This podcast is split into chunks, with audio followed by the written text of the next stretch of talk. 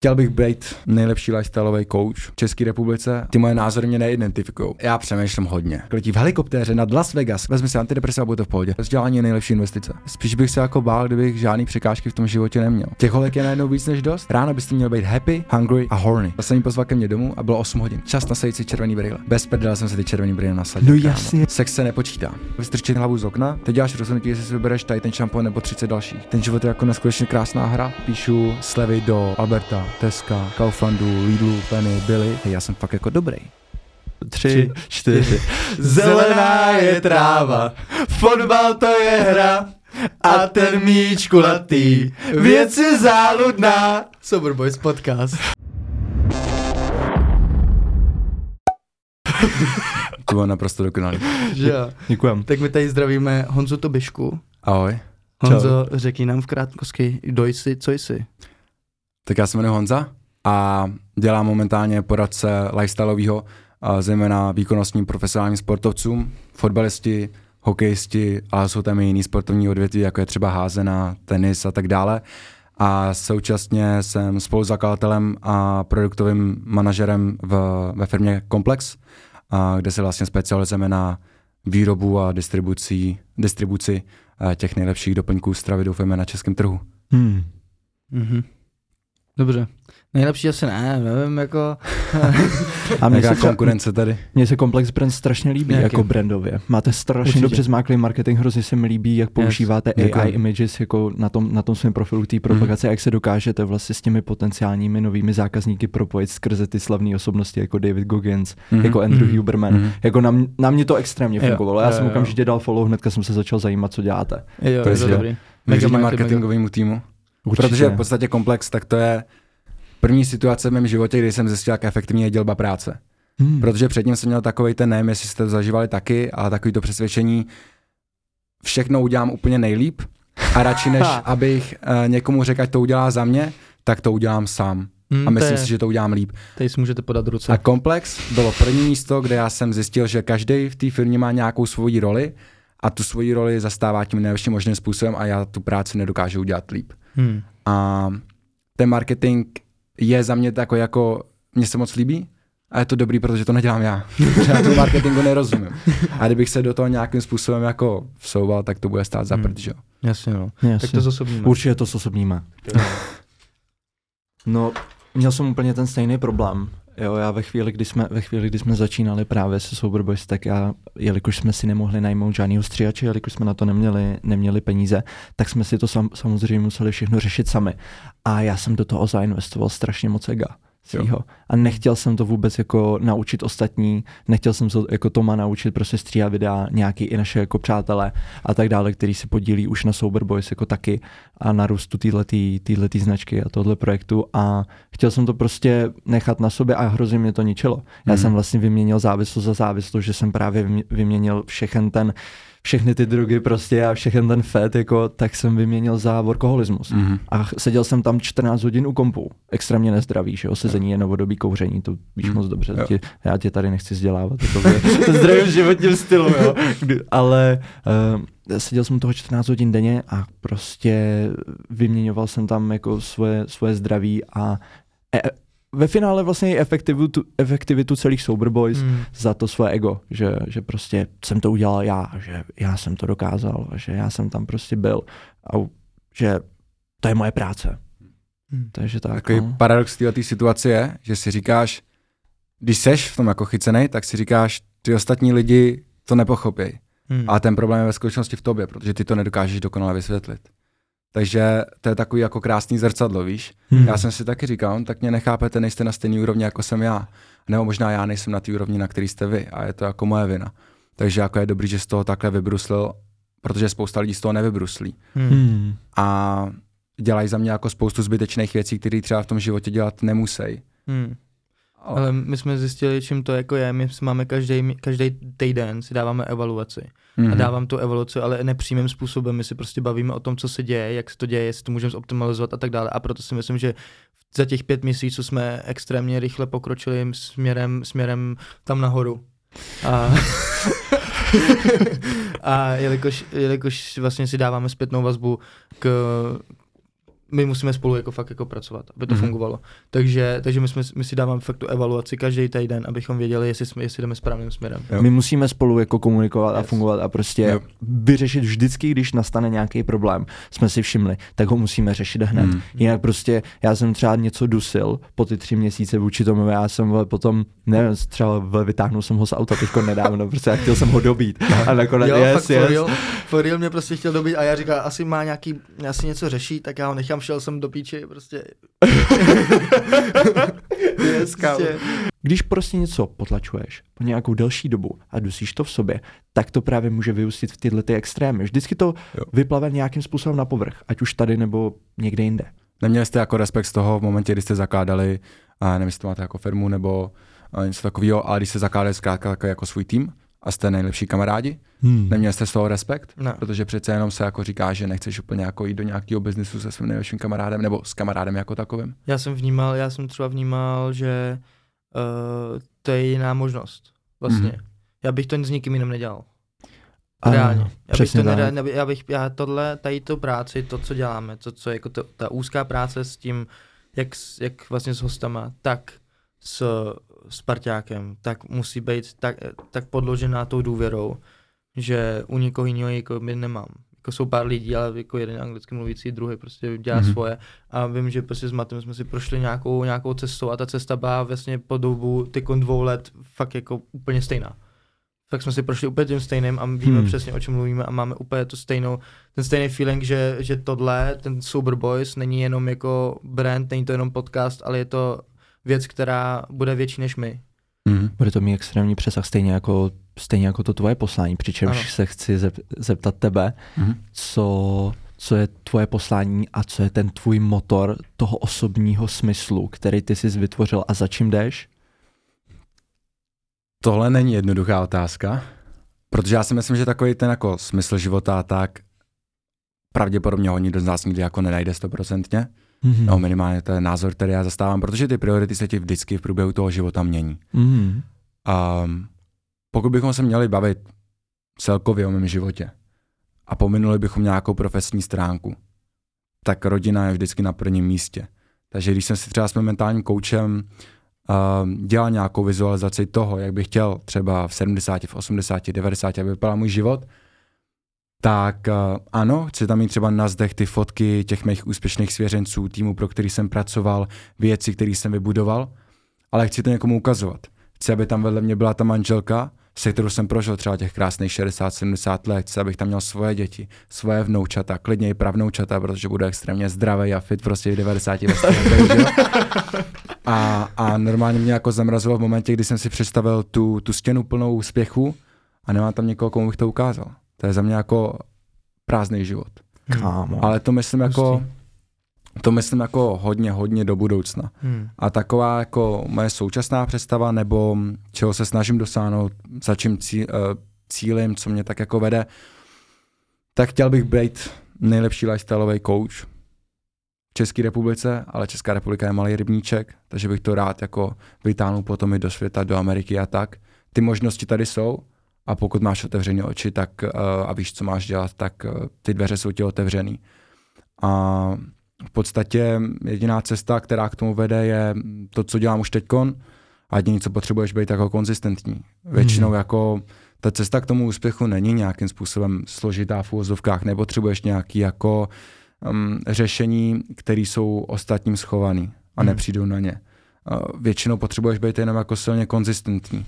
Takže v podstatě jenom nadále rozvíjet svůj brand pod stakou, což je eh, firma, pro kterou pracuji, kde trénuju ty profesionální sportovce, věnovat jim 100% pozornosti, vždycky se ujistit, že ta práce, kterou odvádím, že na ní může být pišnej a vždycky se za ní postavit. A, a zároveň se neustále snažím mít uh, otevřenou mysl z hlediska toho, že každý z nás dělá chyby. Hmm. A ačkoliv ty věci, které já doporučuji nebo za které se stavím, tak v ten daný moment jsou založený na tom mém poznání, který mám, třeba na nejnovějších vědeckých poznacích, tak ta věda, to naše poznání se neustále vyvíjí. Takže se snažím nezůstat zkrátka na místě a každý den se nějakým způsobem jako rozvíjet. A v momentě, kdy ten den zkrátka není neproduktivní, ale zkrátka, když jsem nevylepšil minimálně jeden svůj atribut, tak vím, že to tempo, který bych mohl mít, tak není dostatečný. Hmm. A teď nechci, aby mě třeba posluchači špatně pochopili, když mluvím o vylepšování nějakých atributů, tak to neznamená, že úplně každý den třeba pracuji přesně na tom lifestyleu pro sportovce. Většinou to tak vypadá, ale některé dny jsou, že třeba nepracuji jeden den, ale vylepšuju ostatní atributy. Třeba to, jakým způsobem jsem schopný vnímat přítomnost, to, jakým způsobem jsem schopný jako se nudit, nebo poslouchat jiný lidi, uh, kultivovat třeba nějaký hudební vkus a takovéhle věci. Něco, co zdánlivě nesouvisí s tou nějakou mojí hlavní misí, ale souvisí to s tím třeba, jak dlouhodobě já se cítím v pohodě ve svém vlastním těle, ve svém vlastní mysli. Hmm. Já jsem si načnul jedno slovo a to je úspěch. Co pro to Hmm. znamená úspěch? Protože pro- každého znamená úspěch něco jiného. Krom toho uh, mít tu rodinu, Mm-hmm. který to můžeš ukázat. Tak jako bylo by hrozně naivní, kdybych řekl, že úspěch nejsou peníze, že Hmm. peníze jsou vždycky až na prvním místě. Bez toho to prostě nejde. Jo? Ruku na srdce, v momentě, kdy v tom světě nemáš prachy, tak, eh, tak ta cesta je hodně těžká. Ale ty peníze pro mě nejsou jako formou nějakého úspěchu z toho důvodu, že prostě máš prachy, ale máš nějaké možnosti, samozřejmě. Nicméně, i kdybych ty peníze neměl, tak bych za úspěch považoval to, kdyby ta moje práce mě za prvý bavila, by mi dávala smysl a aby to nějakým způsobem pozitivně ovlivňovalo moje okolí. A aby v té práci viděli smysl i moje okolí, moje rodina a aby když o té práci budu někde povídat, tak na to můžu být vždycky pišnej. Kdyby šlo jenom o prachy, tak budu dělat OnlyFans a jsem v pohodě. Jasně, no. Ale to doma neřeknu. Na to pišnej hmm. úplně nebudu. Takže tam musí být tady ty jako faktory, který to splňuje a v momentě, kdy to splňuje, tak uh, to je pro mě jako taková definice úspěchu. A úplně ten úspěch upřímně jako nespojuju třeba s pocitem štěstí. Hmm. Protože jsou dny, kdy nemám dobrou náladu, kdy nemám jako ten pocit štěstí, takovýhle věci, ale furt dělám práci, která mě jako v drtivé většině případů baví, vidím v ní smysl a okolí v ní vidí smysl a pozitivně toto okolí ovlivňuje. Takže Mhm. nejsem šťastný, ale v podstatě žiju ten jako úspěšný život, který jsem si nějakým způsobem jako stanovil. OK. To jsi řekl hezky. Ještě mám jednu věc k tomu, protože jsi říkal otevřená mysl. Co pro tebe znamená otevřená mysl?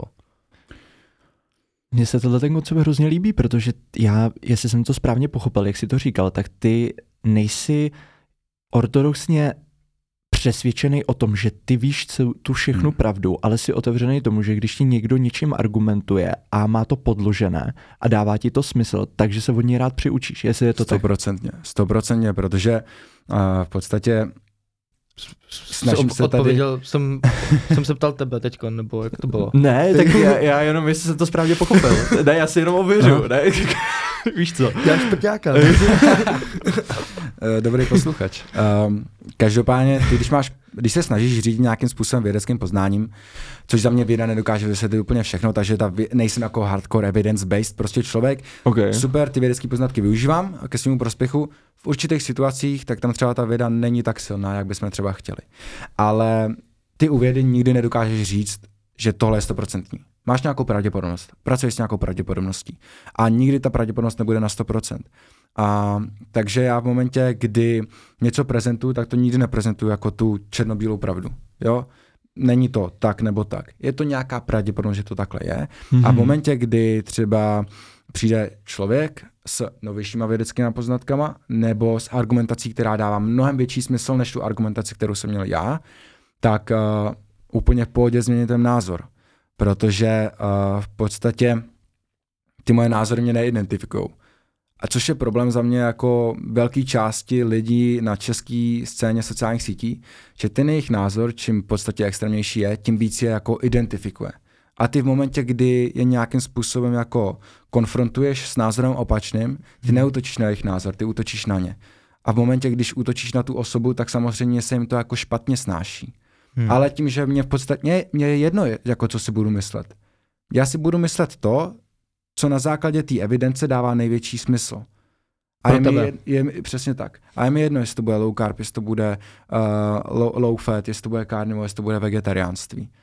To, co mi bude dát největší smysl, um, na co je největší, největší evidence a co nějakým způsobem vyhovuje těm veškerým parametrům, který třeba v tu situaci bereme v potaz, jsem proto. Já bych to, to ještě k tomu dodal, že možná je to i to, že když tomu i věříš. Mhm. Jelikož prostě, když tomu věříš, tak většinou je to to, co je pro tebe pravdou.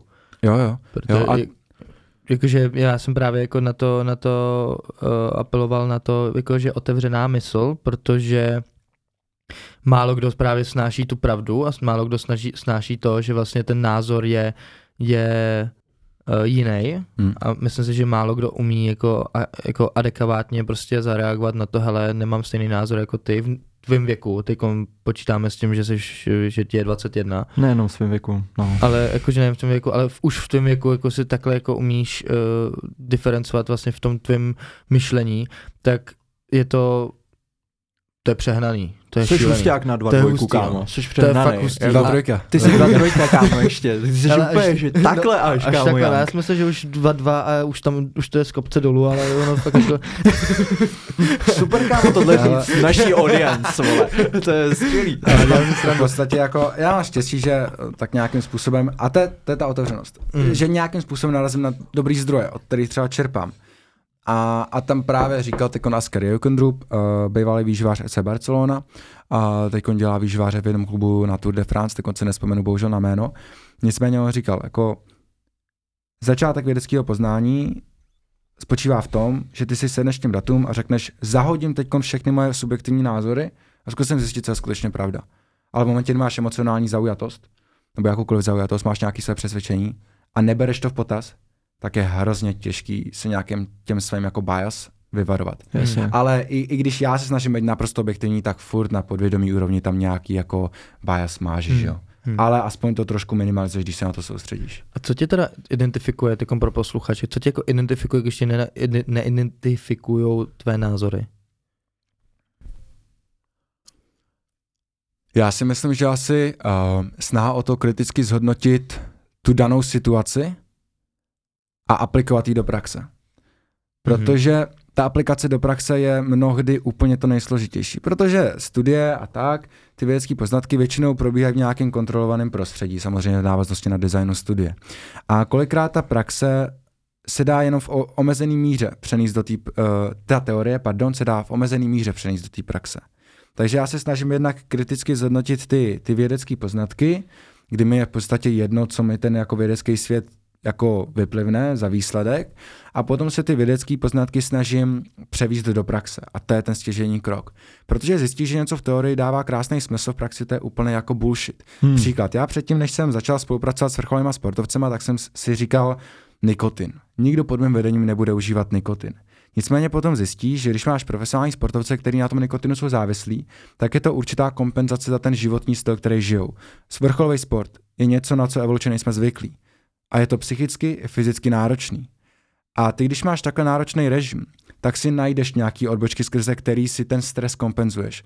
Může to být vztah, může to být konzumace nadměrného množství jídla, můžou to být drogy, může to být nikotin, může to být alkohol.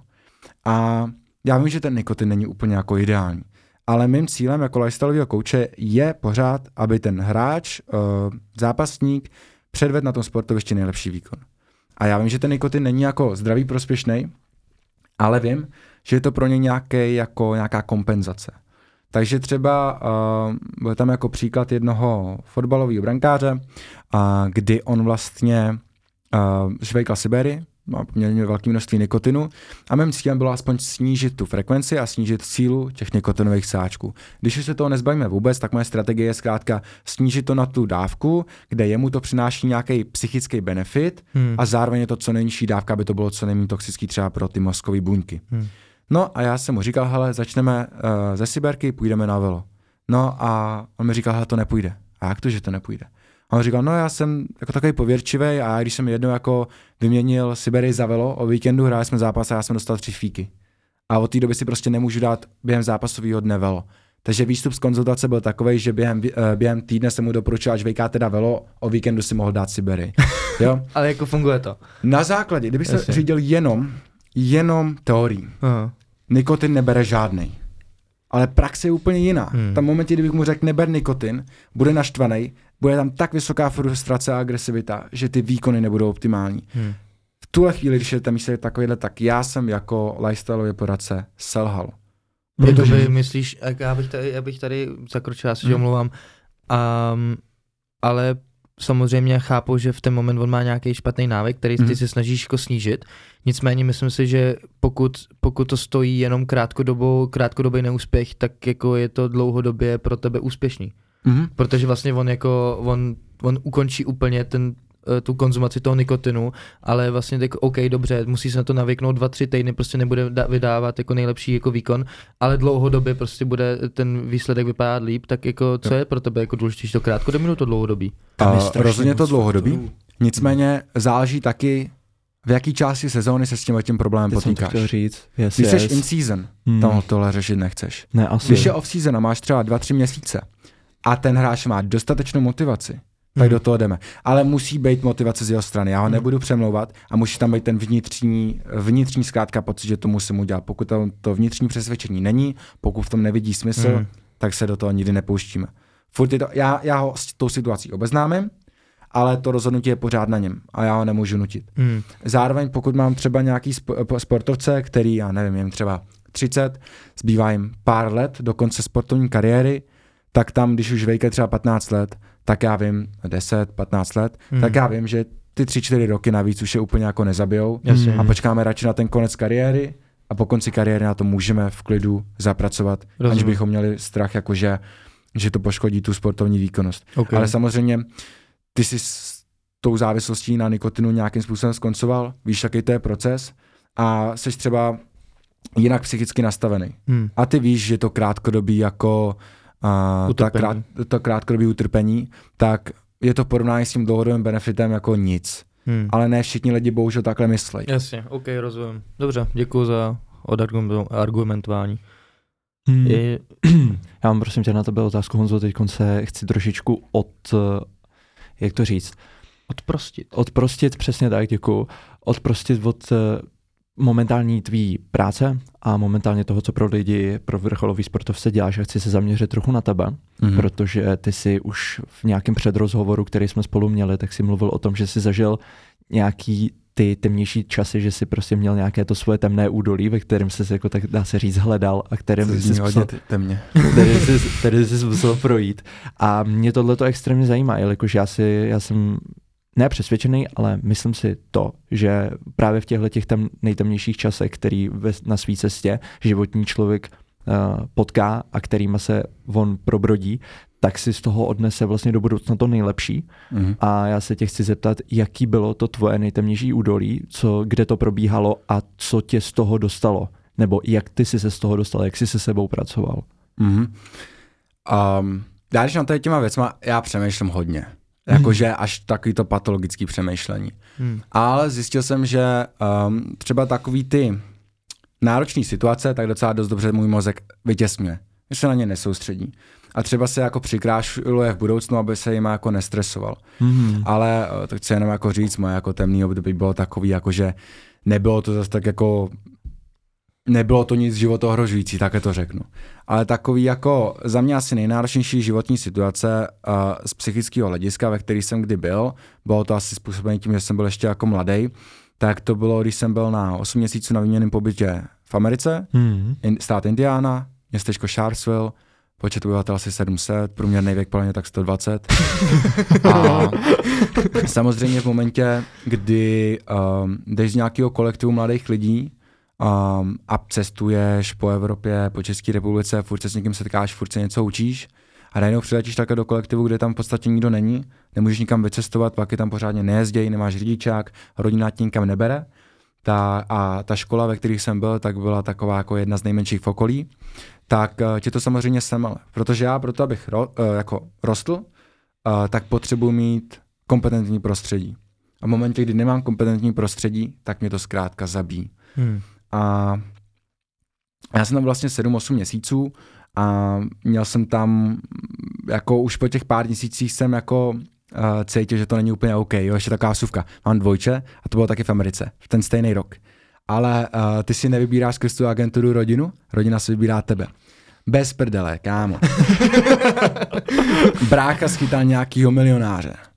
Prostě uh, pracoval na letecké věži v Minnesota, tuším. A prostě to byl jako single dad, milionář prachatej a já si kámo sedím prostě čtyři měsíce uh, po příletu, tak prostě ráno sedím na hajzlu, že jo, a prostě úplně v depkách. Jako klinickou depresi jsem nikdy neměl, byl jsem jako dost piči. To asi nemůžu říct. Ne, no, okay. down. byl jsem, let's byl jsem prostě hodně špatný. A najednou prostě sedíš na tom záchodě, kámo, a kouneš se na obela brácha. Čus, kámo, a posílá ti video, jak letí v helikoptéře nad Las Vegas, kámo. A ty si tam sedíš na tom záchodě, v Indiáně. Po levé straně, když se rozlídneš vole na cestě, tak tam máš sový pole, po pravé straně kukuřiční pole a do toho na smrdějí prasata. Tak si říkáš, jako tu musím být hodně mentálně silný na to, aby, to jo, no. jako, aby, aby se z toho nezroutil. No ale co jsem tím chtěl říct, tak v podstatě tam byla taková soura jako spoustu faktorů, zkrátka špatný prostředí, nerozuměli jsme se s rodinou, nerozuměl jsem se tam s lidmi v mém věku, což jsem měl jako od malička, jsem si s lidmi v mém věku moc nerozuměl. A v podstatě jediný kamarád tam byl bývalý mariňák. 40 let mu bylo, já jsem ho potkal tak, že jsem um, ze školy jsem dostal kartičky, který jsem prodával za 10 dolarů, abych se viděl na školní výlet, na který jsme stejně kvůli covidu nejeli. Ale roz, uh, obcházel jsem baráky, čus čus, já jsem prostě uh, tady výměný student z České republiky, prodávám kartičky, jestli je nechcete a vydělám si tím prostě 10 dolarů. No a najednou prostě zaklepu a takový prostě 110 kilový mariňák obrovský zamračený a do prdele. No a najednou takový 110 kilový zamračený mariňák, tak se ukázal, že to je úplně nejmilejší člověk na planetě Zemi. Tady jsme seděli asi 3 hodiny u kávy a kecali jsme. A najednou člověk, který mu je 40 a byl to bývalý Mariňák prošel si spoustou situací, včetně několika letý závislosti na alkoholu, kdy si třeba nepamatuje tři týdny svého života v kuse, uh, se, uh, sedm let sober, myslím, že to je konec, tak uh, najednou se s ním máš co, co říct. Mm. A to byla v podstatě jediná osoba, která mě uh, v té Americe jako držela tak jako nad vodou. Kdyby tam on nebyl, tak to odletím hned jako po třech, čtyřech měsících. Mm. Ale tím, že tam byl on, tak to byla furt nějaká motivace tam zůstat. A v podstatě toho stresu bylo tolik, já jsem ještě dělal svou školu v České republice a dělal jsem tu školu v Americe. A to stresu bylo tolik, že jsem to přestal jako zvládat. A najednou přišly chronické trávicí potíže, za těch 8 měsíců jsem zhubnul asi 8 kilo, jsem přijel jako prostě párátko. No a když jsem to chtěl nějakým způsobem řešit, tak já jsem věděl, že mě by moc pomohlo, kdybych třeba týden byl doma, učil se online, měl jsme iPady, věděl jsem, že to je možný, zařídil jsem se to ve škole a potom, kdybych týden chodil do školy. Věděl jsem, že tohle je systém, který mě by vyhovoval. Zařídil hmm. jsem si to ve škole, došel jsem za rodinou, došel jsem za koordinátorkou a oni mě prostě poslali do háje, že to takhle udělat nemůžeme. A začal se řešit ta moje zdravotní situace, že jo. Takže já jsem šel tam jako kdo, prosím, to mi bylo čerstvě 18. Okay. A začala se řešit ta moje zdravotní situace, protože ty trávicí potíže byly jako prostě, aniž bych zacházel do detailu, tak prostě extrémní, díky tomu jsem zhrnul těch 8 kilo za poměrně krátkou dobu. No a začalo se to řešit a v podstatě se přišlo na to, že je největší pravděpodobností psychosomatický. A a ta koordinátorka, to, to byla situace, která mě jako potvrdila v tom, že to je prostě špatně, tak mi řekla, hej, pojď, když je psychosomatický, tak ti dáme antidepresiva. Byl mi čerstvě 18 a oni mě chtěli dát antidepresiva já jsem říkal, tohle je problém, na který já v podstatě znám řešení. Já potřebuji jenom zvolnit prostě. Potřebuji zvolnit, potřebuji jiný prostředí, potřebuji jiný lidi kolem sebe. To asi nebyla úplně situace, kterou jako oni chtěli. Takže prostě, hele, vezmi si antidepresiva a bude to v pohodě. A v ten moment já jsem začal dělat jako ty první kroky k tomu, abych tam teď co nejdřív vypadnul. Hmm. Ale tím, že tam byl ještě ten kámoš, ten Rodny, Rodny se jmenuje, ten Mariňák, tak jsem tam ještě dva, tři, shoutout Rodny, mu, mu to pošlu, tak, uh, tak jsem tam ještě dva, tři měsíce zůstal.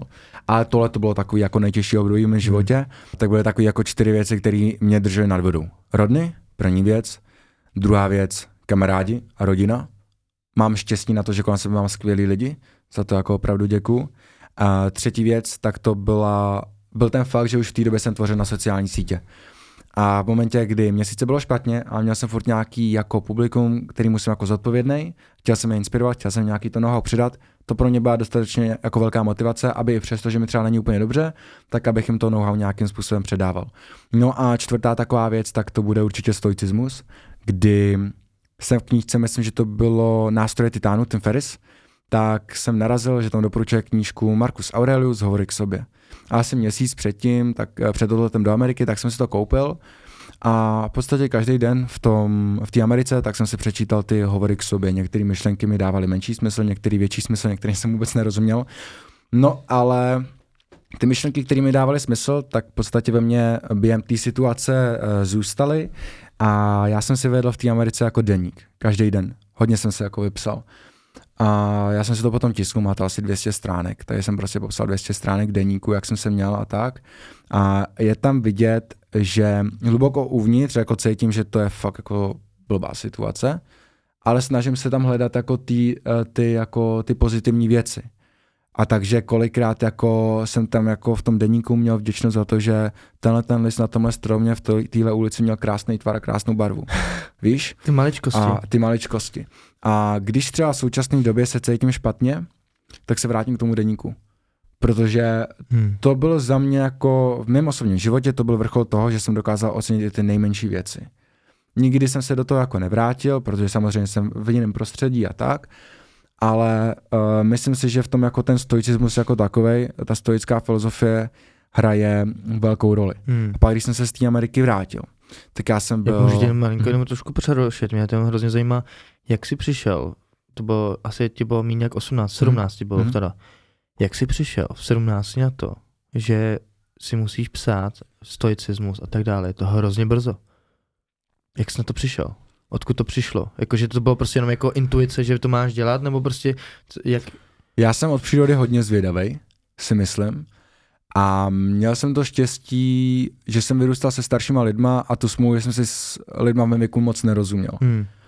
A hodně si myslím, že mě mentálně posunulo judo, který jsem dělal 10, 10-11 let. Hmm. To mi dalo hodně a zároveň to, že jsem se bavil se staršíma lidma a byl jsem ochotný naslouchat a vždycky mě ty jejich jako příběhy bavily a tak. No a co mi v hlavě jako ve 14-15 letech jako utkvělo je, že vzdělání je nejlepší investice.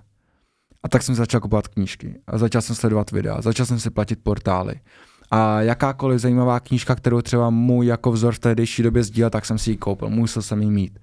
Takže všechny prachy, co jsem na brigádě jako viděl, tak jsem utratil za knížky nebo za podobné věci, protokoly a tak. A koupil jsem si právě tady tu knížku, no a Tim Ferris, tak jako od ke komu jinému bych měl zlížet, že jo, v té době. A doporučuje tam tuhle tu knížku, no tak to jí za- zase jako musím mít, že jo.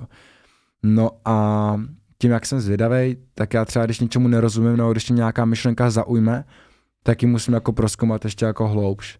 Takže já třeba, když dělám nějaký kurz, nebo když jsme měli nějaký předmět, který mě zajímal, já jsem byl vždycky pozadu, z toho důvodu, že já jsem to téma chtěl jako mít nastudovaný jako extrémně do hloubky.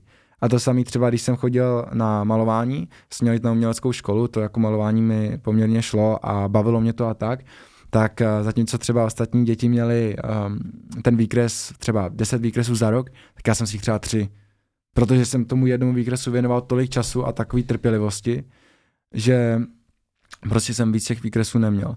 A když nad tím teď tak jako přemýšlím, tak tu trpělivost ve vztahu k tomu malování, k tomu kreslení, tak jsem měl od malička. Takže si myslím, že třeba, nejsem si teď jistý, nevím, jak to funguje, ale že tam bude i nějaká genetická komponenta. Nějaká Hmm. trpělivost, ať už od mamky nebo od tečky, protože ta trpělivost u věcí, které mě bavily, tam většinou byla.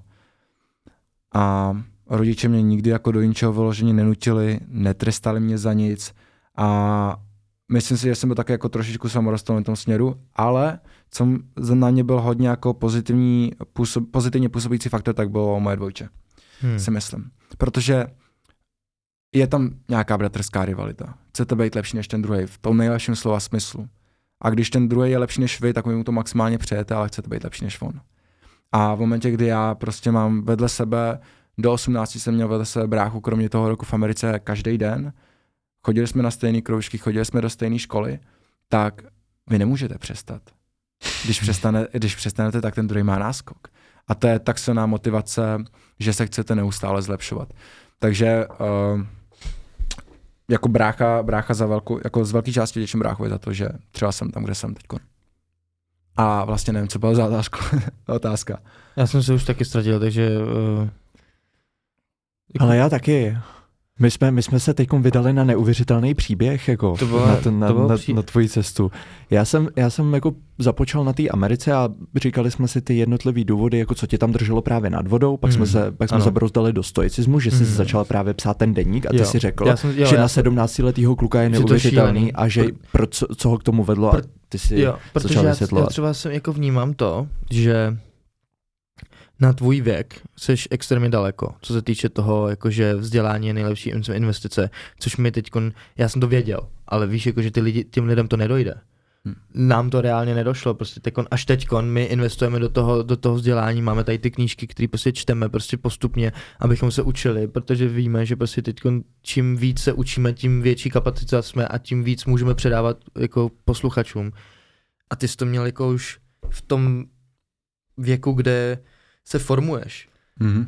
Tím chci říct, že taky chci dodat právě k této myšlence, že my jsme třeba tu informaci, ať, ať už i ohledně toho, že vzdělávání je právě ta nejlepší investice a tím si zvyšuješ tu hodnotu, tak my jsme ji třeba mohli obdržet před třemi lety. Já jsem jim věděl, ale... A my jsme, Já přesně jsem tak, od, ob, od, mamky, víš ob, obdržíš ji, ale nechápeš ji. Nechápeš ji. Nechápeš ji na 100%, ještě na, tu, ještě na to nejsi připravený Yes. a neaplikuješ to. Mm. A Jo. doopravdy to jako fakt neuchopíš Hmm. a neaplikuješ, to už jsem řekl, A nevadí. to je to stejný, a to je ale- to stejný, když třeba, když to vezmeš tak, že uh, mamka nás celou dobu vychovávala uh, Tonym, to jako Robinsem. Mhm. Tak. To by, to by, Ty jsi řekl to by Ronincem? to by Takže to by Roninc, to by. Roninc, to by A. Roninc, uh, tak je, prosím tě, tak ten nás celou dobu jako vychovával, dá se říct. Mm-hmm. A až teď jsem se k němu našel cestu já.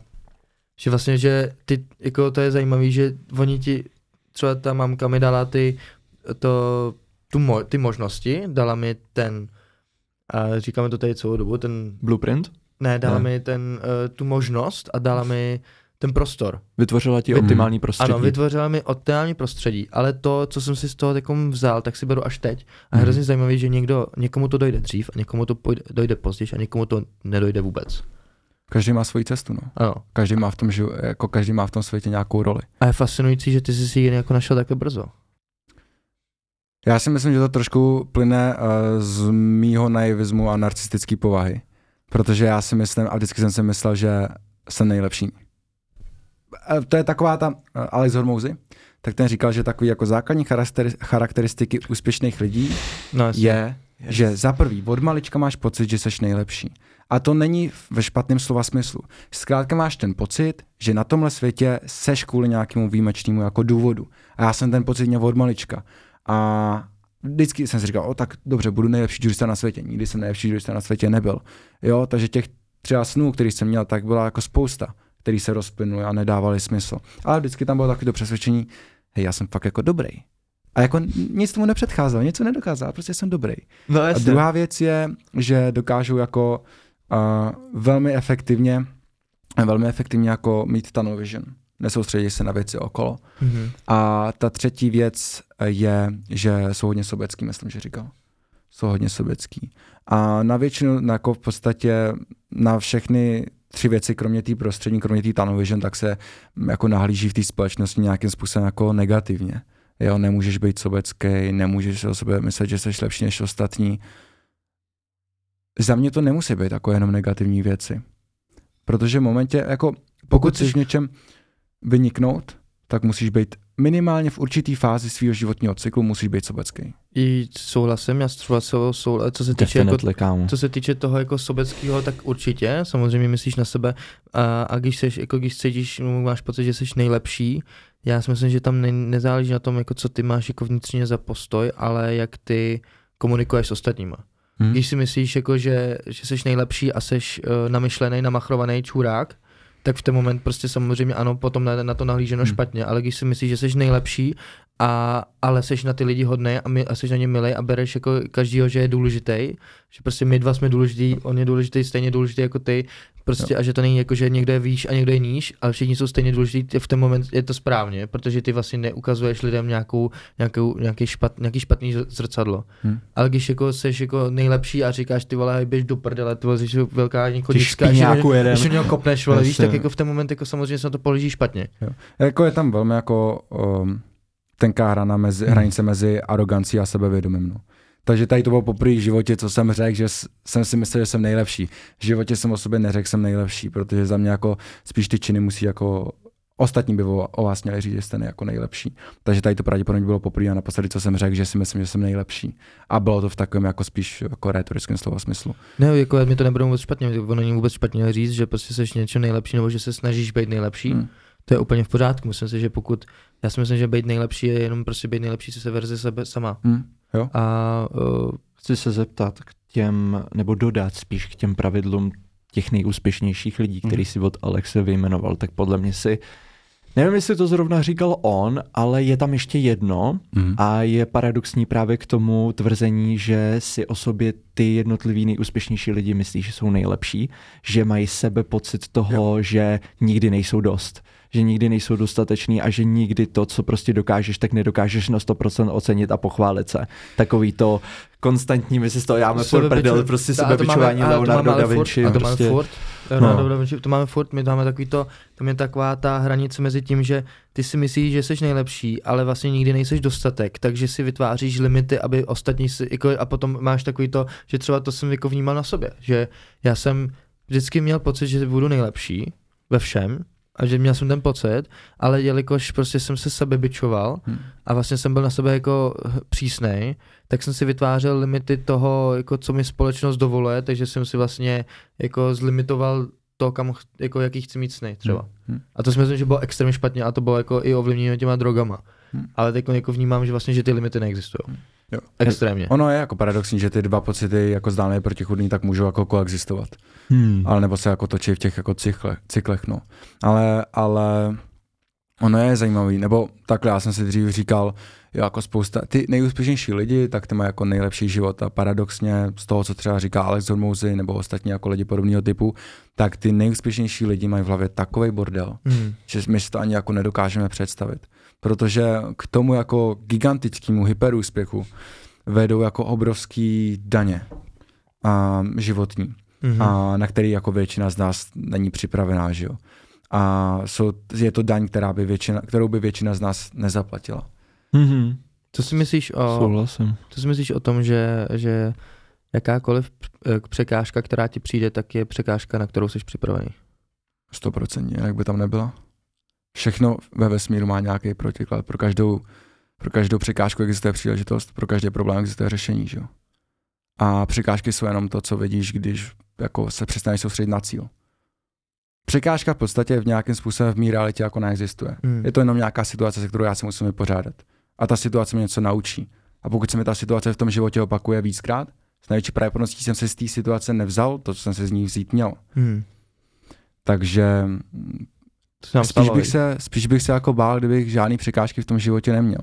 Hmm. To si myslím, že bych dělal asi něco špatně. No, hustý. Ty a, to, a možná Když jsme u toho vesmíru, tak bych to chtěl rozvíst, jako jakým, jako hele, fakt, jako, to je hustárna tohle, to je super, já mám hroznou radost, to jsem fakt vděčný za to, že prostě, že jsi tady s náma, no, protože jsi, jsi stejně, stejně podobně jako nastavený jako, jako my dva a i ve stejném věkovém jako rozmezí a extrémně mě baví tahle konverzace s tebou. A chci se tě právě zeptat, jako když, když, když, když, když máš toho svého mentálního kouče mm. a už jste si tam povídali o nějaký ty vizualizace a tak dále, tak eh, jestli se svými svěřenci na základě, nevím, jestli zprostředkováváš mm. mentální nějaký coaching pro mm. své svěřence, ne, ne, ne, OK, ne. dobře, vyškrtneme tedy, tak na sobě aspoň. Mm. Tak jakým způsobem vnímáš eh, práci se sebou samým jako po mentální stránce, jestli využíváš vizualizaci mm-hmm. a mhm. jestli věříš na prostě, že je něco nad náma mm-hmm. a mhm. že ti... Něco vyššího. Že je něco vyššího. Jo. Jo. Já vyloženě jako eh, k té druhé otázce, tak vyloženě jako nevěřím na něco konkrétního, na Boha nebo nějakou podobnou jako entitu, mm-hmm. ale věřím, že je něco většího, než jsme my nedokážu to popsat, myslím si, že na to jako ještě nejsem dostatečně vyzrálej, nenastudoval jsem si jako dostatečně moc věcí, abych si mohl vytvořit nějaký jako vlastní názor, ale myslím si, že jako spousta věcí, které se na tom světě dějou, tak nejsou úplně náhoda. A, a práce s mojí hlavou je občas složitá. je to občas jako těžký ukorigovat a proto jsem rád, že mi uh, moje okolí, že je natolik jako otevřený a upřímný, že mi dává jako tu zpětnou vazbu. Hmm. A buď přímo nebo nepřímo.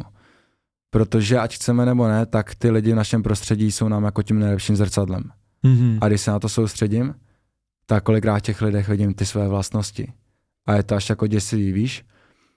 Um, takže třeba eh, tímhle tím způsobem jako pracuji se svou myslí a když jsme byli jako ty vizualizace, tak uh, ona vizualizace má nějaké jako své pravidla. A když si budu vizualizovat, že hodím prostě 10 uh, eh, trojek na basketbalový koš za sebou, ale nebudu trénovat, tak to k ničemu nepovede. A když kombinuju vizualizaci s tím uh, jako samotným tréninkem, tak to bude efektivnější než trénink samotný. A já třeba vizualizuju v kombinaci s nějakou přípravou. Takže kdybych to měl jako uvíct na příkladu, zase to, to není nějaká evidence-based technika, je to něco, co fungovalo mně a co mi psychicky pomáhá. Tak když jsme měli maturitu, tak já jsem to nebral na lehkou váhu, pořádně jsem se na to připravil. Naučil jsem se všechno, kromě jedné maturitní otázky z biologie a na tu jsem si vytáhl teda. Ale ukecal jsem to. No ale věděl jsem, že jsem maximálně připravený není jiná možnost, že dostanu něco jiného než čtyři jedničky. Prostě jsem byl na 100% přesvědčený. Den předem jsem chodil po baráku a imitoval jsem, jak, si, jak jsem učitelka a třesu si rukama jako Honzo, gratuluju, čtyři jedničky, neskutečný, jediný ze třídy. A takhle jsem chodil po baráku, rodiče Brutál, samozřejmě kámo. vítlem, že jo. A dostal jsem čtyři jedničky. A byl jsem tam, jako to je, ono se to těžko popisuje. A v ten moment víš, že dostaneš čtyři jedničky, protože... Není jiná možnost. Uh, není jiná možnost. Preparation is the seed for confidence když jsem se připravil, tak já sobě na 100% věřím, protože to, jestli dostanu jedničku nebo ne, závisí jenom na mě. Nejsou tam žádný externí faktory, které to ovlivní. Takže jelikož to závisí jenom na mě, já vím, že jsem se na 100% připravil a dostanu jedničku. Ale pak jsem měl první semestr na vysoké škole, imunologie, úplně jsem se na to vykašlal a mohl jsem si vizualizovat, co jsem chtěl, ale nevěřil jsem si. Hluboko uvnitř jsem cítil, že zkrátka jako tady to failnu tohle to failnu. A mohl jsem si říkat cokoliv, co jsem chtěl, ale zkrátka hluboko uvnitř jsem věděl, že to není pravda a samozřejmě jsem to failnul. Nebo dokonce nepamatuju, jestli jsem to udělal snad v obot nebo něco takového a zkrátka ten výsledek nebyl takový, jaký bych chtěl, aby byl. Hmm. A takže za mě u té vizualizace, ta vizualizace vždycky musí být spojená s tou prací. Tudíž to není klíč, ale nástroj. Je to nástroj, stoprocentně. Hmm. A já si myslím, že ta jako vizualizace ovlivňuje ten způsob spíš tak, teda ten život spíš způsobem, takže ty, když si nějakou věc třeba píšeš, no vizualizuješ, tak automaticky v tom prostředí uh, hledáš ty situace, které by tě mohly pozitivně ovlivnit. Já když ti teď řeknu, hele, rozhledni se jako po místnosti. Já vím, co myslíš. Kolik jako hnědých věcí uvidíš, tak ty mi řekneš, kolik jich vidíš. A když se tě ptám, a kolik jich bylo červený, tak nevíš. A když ti pak řeknu, soustředit se na ty červený, tak kolik jich uvidíš? Mnohem víc, protože mm. na to směřuješ svůj pozornost. A pokud já třeba uh, plácnu po rozchodu mm. budu přemýšlet nad tím, že všechny holky stojí za nic. Tak, tak stojí za nic. Tak všechny holky stojí mm. za nic. Where the focus goes, any, energy flows. Ale když, když budu žít v tom světě, kde mám prostě otevřený oči, otevřený srdce a vím, že někde tady čeká nějaká slečna, která třeba uh, by se mnou chtěla sdílet ten život, tak je najednou uvidím. Tak a najednou. Na, na konci budete mít, uh, budete mít Instagram. yes, papi a budou všechny socials. A, a najednou, najednou si řekneš, tyhle, těch holek je najednou víc než dost. Hmm. A tohle to platí jako se vším, že jo. Uh, Já si myslím, že to je i o tom respektu celkově. Hmm. Jak k tím situacím, tak k tomu, k té pozornosti, tak k ostatním lidem. Jak to myslíš? No, jakože že vlastně v ten moment, co, co vyznačíš nějakou respekt, či jakoby respekt a vděčnost, mm-hmm. tak v ten moment vlastně ty věci ti přicházejí takový, Já jak mají. Mm-hmm. Protože když nejseš, nemáš respekt jako k věcem celkově, tak jak můžeš jako se posunout dál? Když jako, víš, co myslím? Právě, Nevíš, že ne, ne kámo, proto, chci, proto, chci, proto se tě chci zeptat, jako aby si to rozvedl, že třeba je tam jedno slovíčko, který je špatně je. využít. Možná nechceš tam říct pokoru místo respektu? Jo, Jo. No s pokorou už to trochu jo. chápu. Jo, pokora, promiň, hmm. pokora, pokora. Tohle vystřelím. Takže myslíš to tak, že v momentě, kdy zkrátka jsi schopný vážit všech těch věcí jako v životě a je vidět, jakože Když si vážíš zkrátka, toho, co máš mhm. teďkon, hmm, tak, ti, tak ti ten svět, bude to víc, než přidá ještě víc, než jako v momentě, jako máš. A když ano. to nebudeš vážit, tak ano. proč by ti to dával? Jo.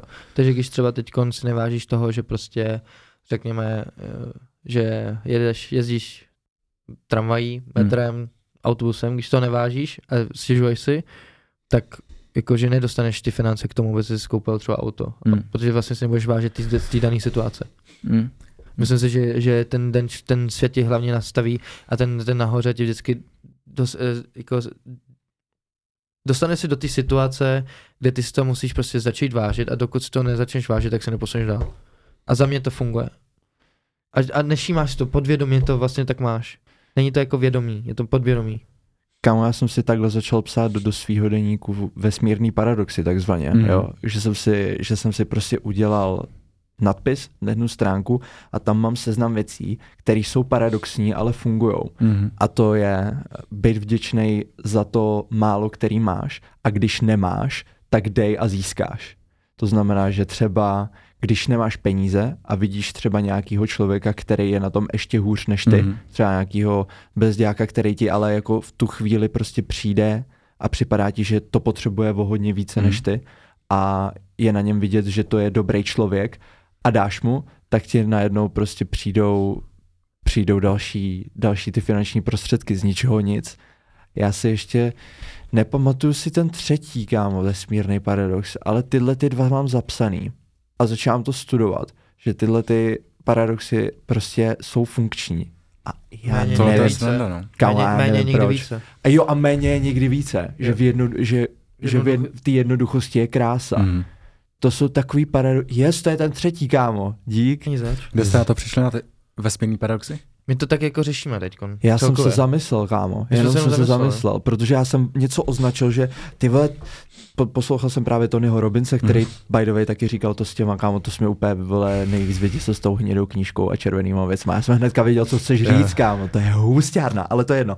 Že on říkal, že ve chvíli, kdy prostě neměl žádný prachy a byl v nějaký restauraci, tak tam prostě potkal mladýho, mladýho kluka s jeho mamkou a on se, ten malý klučina prostě se extrémně dobře staral o tu, o tu Mhm. jeho mamku, že k ní se choval jako gentleman a ono ho to tak dojalo, že přišel a zaplatil za ně z těch posledních peněz, který měl, tak zaplatil prostě celý, celou tu Mhm. večeři a odešel a neměl ani vindru a další den mu prostě přišlo několik tisíc od kámoše, který mu dlužil z minulosti jako větší, Mhm. větší obnos peněz. Hmm.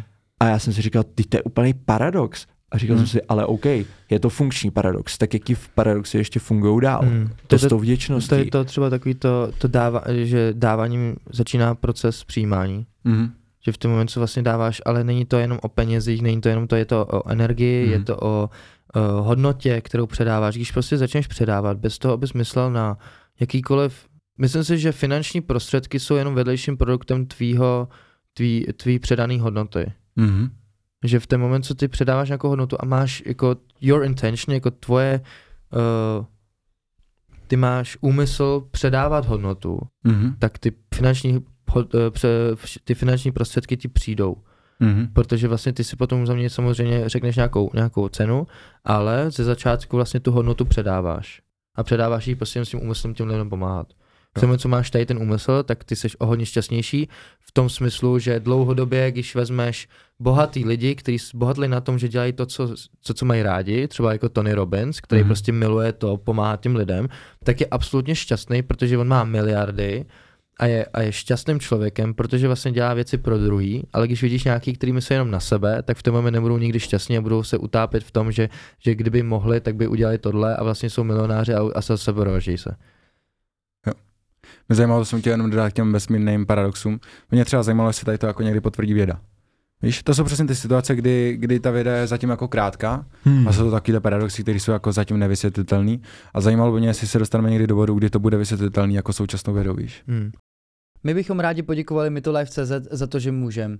Pokud chcete mít více energie nebo doplnit minerály, detoxikovat své tělo, jednoduše se cítit lépe, tak Mitolife je právě pro vás. Mitolife prodává prémiové doplňky stravy, které jsou 100% vstřebatelné. Je špičkou na českém trhu a i my využíváme tyto produkty a nehodláme s tím skončit. A pokud se jich vy chcete cítit lépe, zakupte tyto produkty na www.mitolife.cz a s kódem SB10 můžete získat 10% slevu na jakýkoliv nákup. Děkujeme, že můžeme. Zároveň chceme poděkovat našemu dalšímu partnerovi, kterým není nikdo jiný než mood.cz. My jsme na trhu zkoušeli různý matéčka, ale za nás nám nejlíp sedí právě od toho moodu. Eh, Je to sušený vzduchem, obsahuje to vitamíny, minerály a zároveň to podporuje váš cirkadiální rytmus, tudíž přes den budete mít více energie než po kafi a zároveň se potom i líp usíná. Pokud chcete 10% slevu na veškeré nákupy na mood.cz, tak stačí jenom při checkoutu dát kód SB10 a získáte 10% slevu na váš celý nákup. Link budete mít v popisku videa.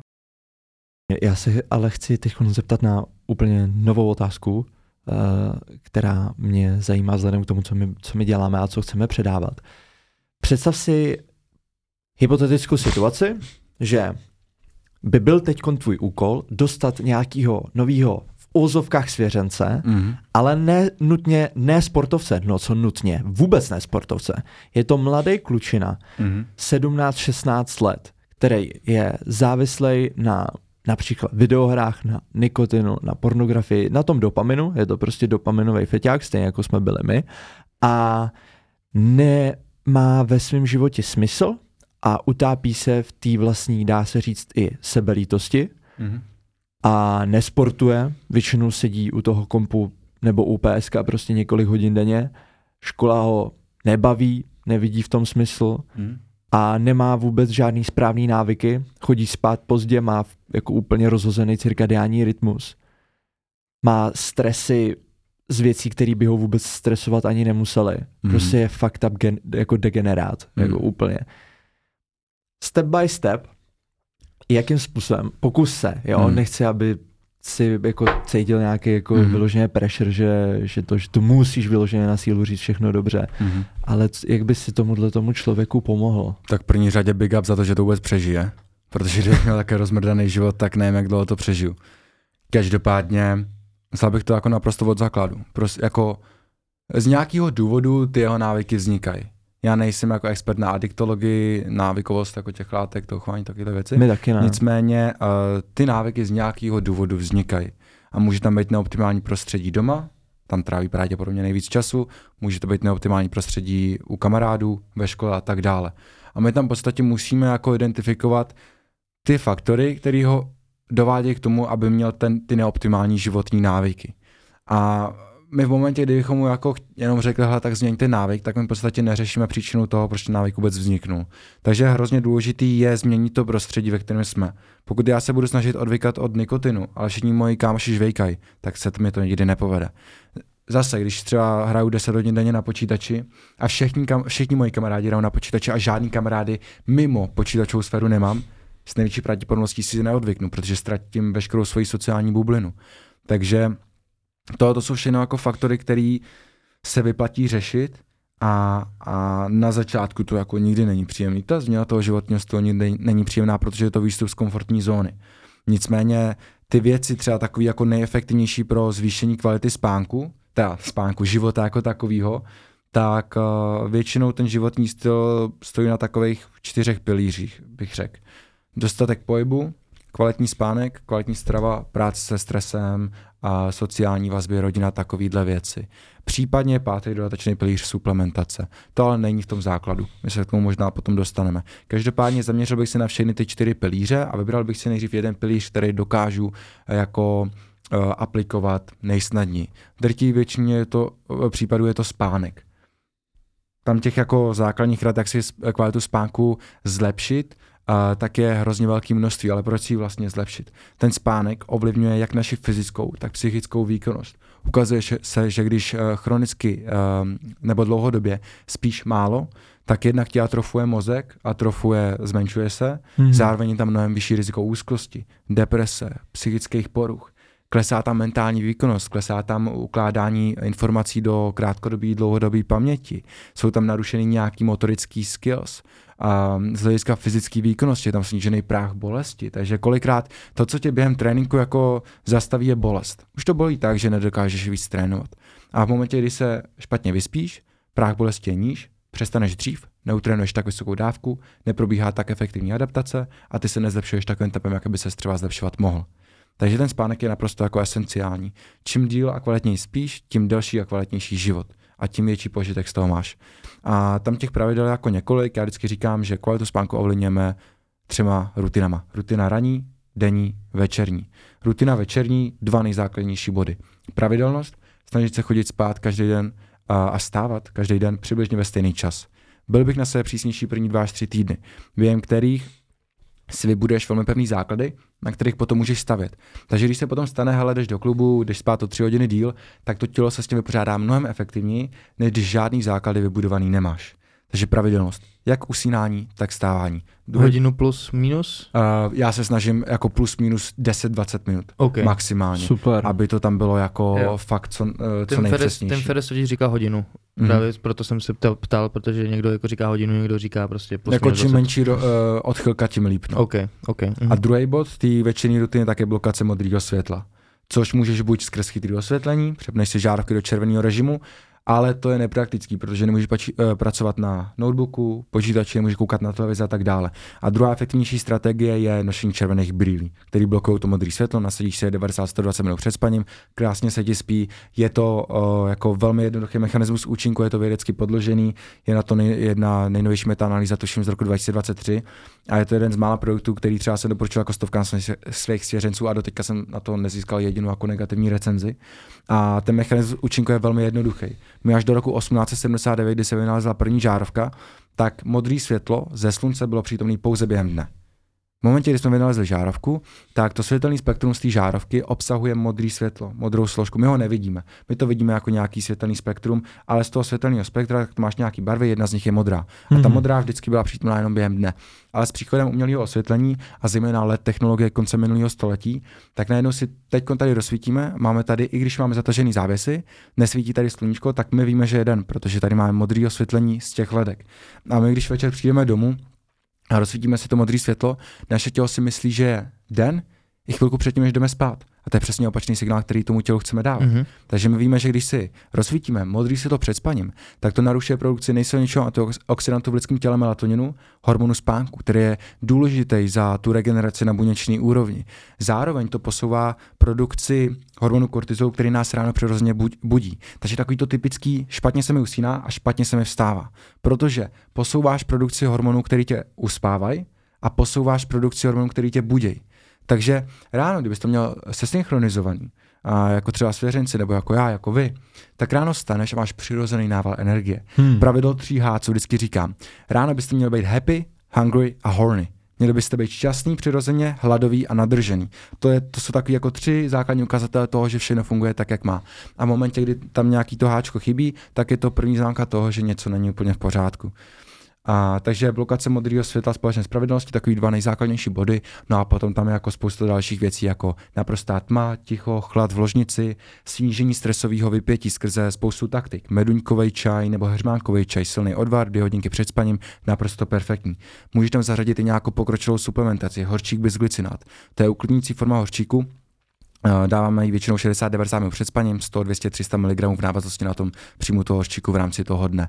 A nebo potom esenciální olej. Levandule ta teda dokáže potenciálně jako snižovat testosteron, má estrogenní efekt, takže místo toho volím třeba vanilku nebo ilang ilang, ale zase dvě hodinky před spaním, provoníš si místnost, a stejně jako jsme se tady provonili těma vonýma tyčinkama a ono to krásně sníží úzkost, podpoří to relaxaci, snadněji se ti usíná. A potom tam jsou takové jako vychytávky na aktivaci bloudivého nervu. Bloudivý nerv, tak to je nerv, který když aktivuješ, tak sníží stresový vypětí, velmi zjednodušeně řečeno. A takové věci, které dokážou ten bloudivý nerv aktivovat, tak je jednak dechový cvičení, kdy naším cílem je v podstatě snížit tu dechovou frekvenci na minimum. Takže já dělám uh, s oblibou třeba alternate nasal breathing, což znamená, že si zacpu jednu nosní dírku, nádech, vyměním, výdech druhou, nádech stejnou, vyměním, výdech druhou, Aplikujeme to jak před spaním, tak po zápase, po tréninku. A tím, že si zaspáš jednostní dírku, tak nutíš to tělo prodloužit nádech a prodloužit výdech ještě víc, protože máš jenom jeden otvor, kterým decháš. A nebo ten bloudivý nerv můžeš aktivovat třeba skrz takzvaný humming, broukání. Takže já když takhle mm, jo, já, tak ti rozvibruje horní patro, což aktivuje ten bloudivý nerv. Takže kdybyste viděli moji večerní rutinu, tak vypadám jako docela vtipně, jo. Mám na sobě brejle, do toho, do toho si piju čaj, inhaluji esenciální olej a ještě dělám takový jako divný zvuky. A ještě dýchám. A, ale potom... možná, možná tohle je ten důvod, proč máš to přítelkyni. Kámo, to si... Ale, ale, ale, dřív uh, bylo docela chytný, pamatuju si, pamatuju si, to bylo první rande, uh, na který jsem pozval tu bývalou, bývalou slečnu, tak jsem ji pozval ke mně domů a bylo 8 hodin, kámo. Čas nasadit si červený brýle. Bez prdela jsem se ty červený brýle nasadil. No jasně, no jasně. Jedeš si svoje, kámo. Svoje, Nej, prostě. nejde, nejde přes prostě, to vlak. Ale jako. začne mluvit v 22 hodin a ty do your shit, prostě. Čas jít spát. čas, čas tíká, čas tíká. Ne, jakože je hustý, no. ne, já jsem si dělal srandu, ten bere úplně jako... No a pak ještě dvě až tři hodiny před, výkon, eh, před spánkem žádná intenzivní fyzická aktivita. Sex se nepočítá. S největší pravděpodobností to záleží jako na té individualitě, Někoho to může nabudit, někoho to uklidní, ale na základě jenom hormonálních změn to působí spíš jako tak jako uklidní, jakože uh, sklidňujícím efektem. Pro chlapy. Pro chlapy. Pro chlapy. Teď mluvíme o chlapech. Ženy to mají obráceně, myslím. No a tam zároveň jako intenzivní fyzická aktivita, uh, tak sex většinou úplně není, protože tam, když se fakt jako kouknete na studie, já jsem dělal nedávno příspěvek, jestli sexuální aktivita před fyzickou ak- eh, aktivitou snižuje výkonnost.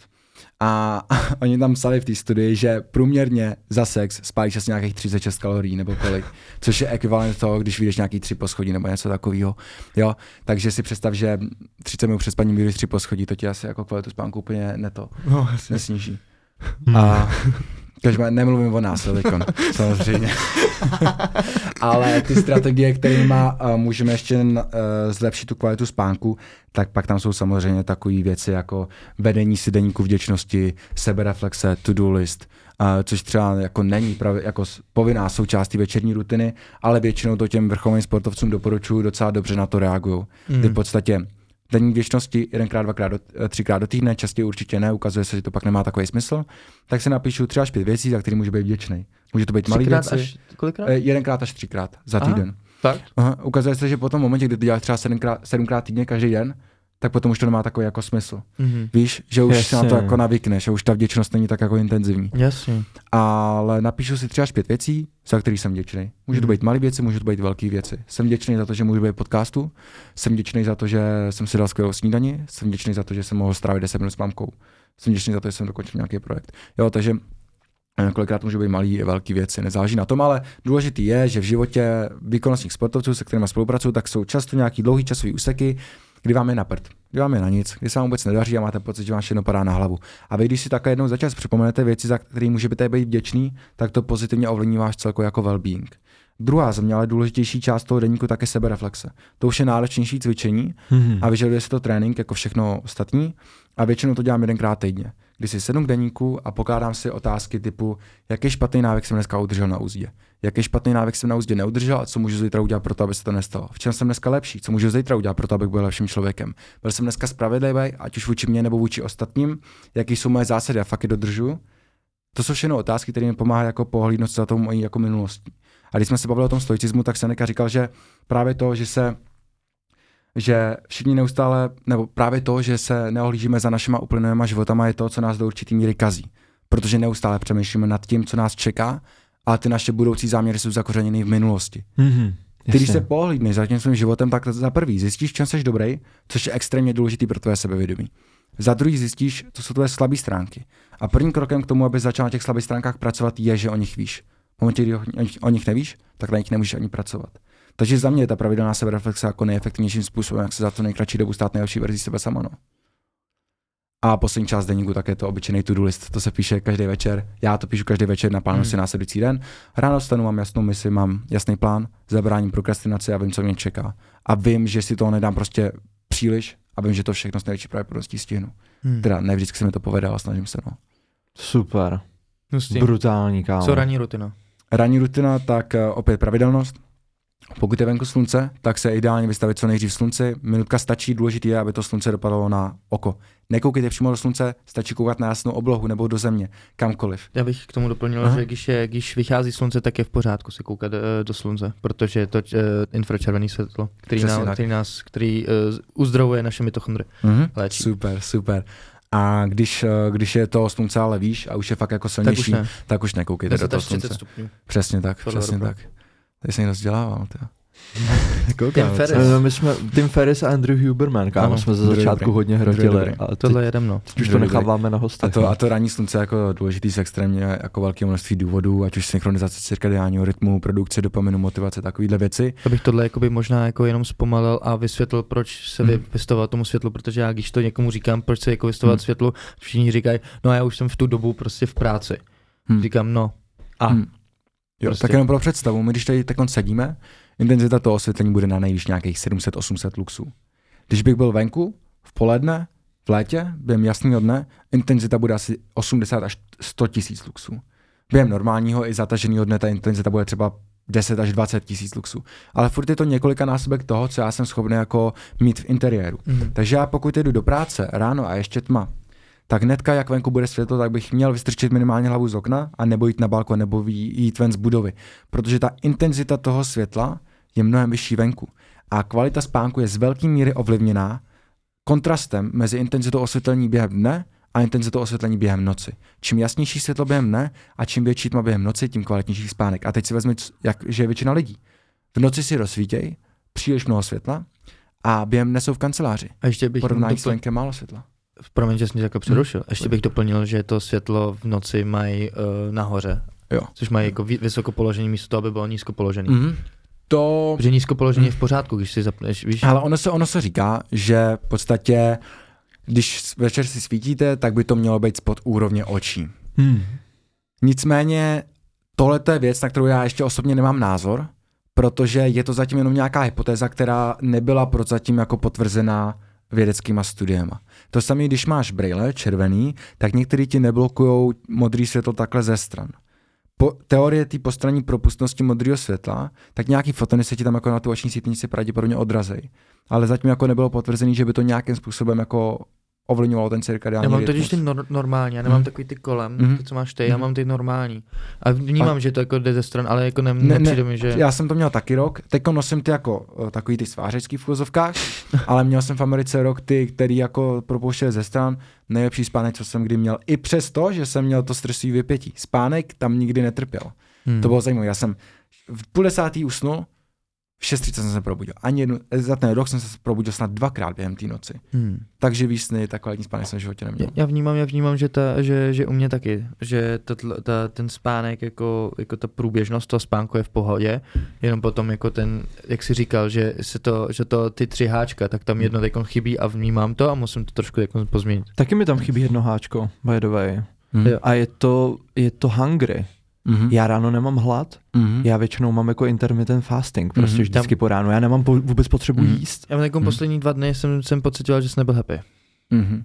Že jsem si to musel, že jsem si udělal, musel jsem si dát pep talk a musel jsem se sám jako nabudit a mentálně jako pře, přenastavit, Mhm. abych, byl zase, abych, byl, abych byl v pohodě, abych byl v klidu. A Mhm. tu happiness si kompenzuju právě taky vole tím, ty to máš pravdu, studenou sprchou po ránu. Mhm. Já bez toho, když, Mhm. když jsem bez, bez ní, protože už jsem fakt jako na to navyklej a je to opravdu součástí už Mhm. dlouhodobě mý rutiny, tak já vím, že zajdu do studené sprchy, prostě totálně se tam nabudím a jdu Mhm. do toho dne to zabít. Ale Mhm. až, ale předtím nejsem Mhm. úplně Mhm. happy.